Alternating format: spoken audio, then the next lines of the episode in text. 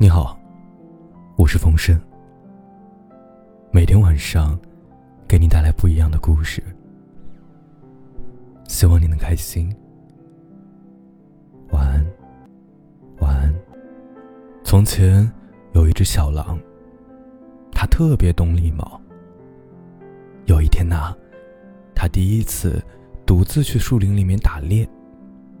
很快呢，它就抓到了一只兔子。小狼很有礼貌的问：“你好，在我吃掉你之前，你还有什么愿望吗？你能放我走吗？当然不能。”小兔子诺诺的答道：“那么，我的愿望是，你给我读个故事吧。”可是小狼啊。随身带着故事书。小狼立刻说：“那好吧，我回去拿故事书，你不要跑哟。”小兔子乖巧的回答：“我不会跑的，我连一根绒毛都不会动，我保证。”小狼跑回家，选了一本自己最喜欢的故事书，但是。当他拿着故事书回来之后啊，小兔子不见了。他跑了，哼，骗子！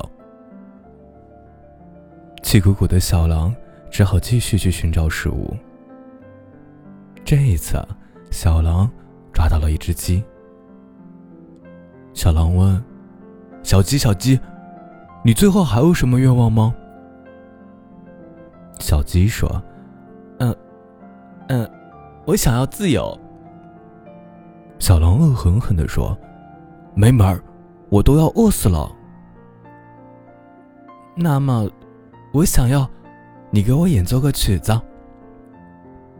我这正好有本书，你难道不觉得听故事是个很好的选择吗？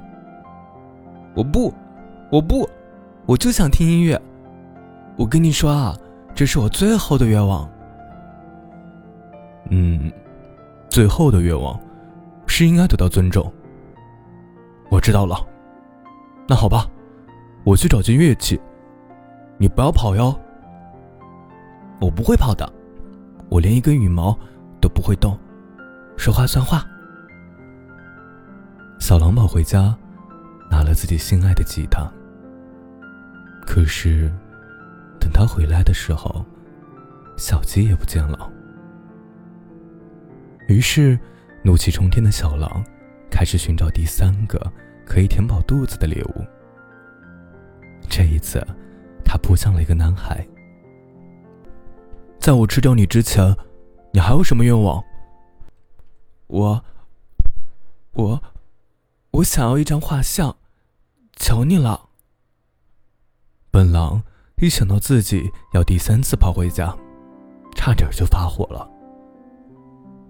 不过，小男孩并没有要求得到自由，他还说：“求求你了。”于是，小狼重重的叹了一口气，又往家里跑去，一边跑一边说：“你在这里等着，不许跑。”“我不会跑的，我连一根头发都不会动。”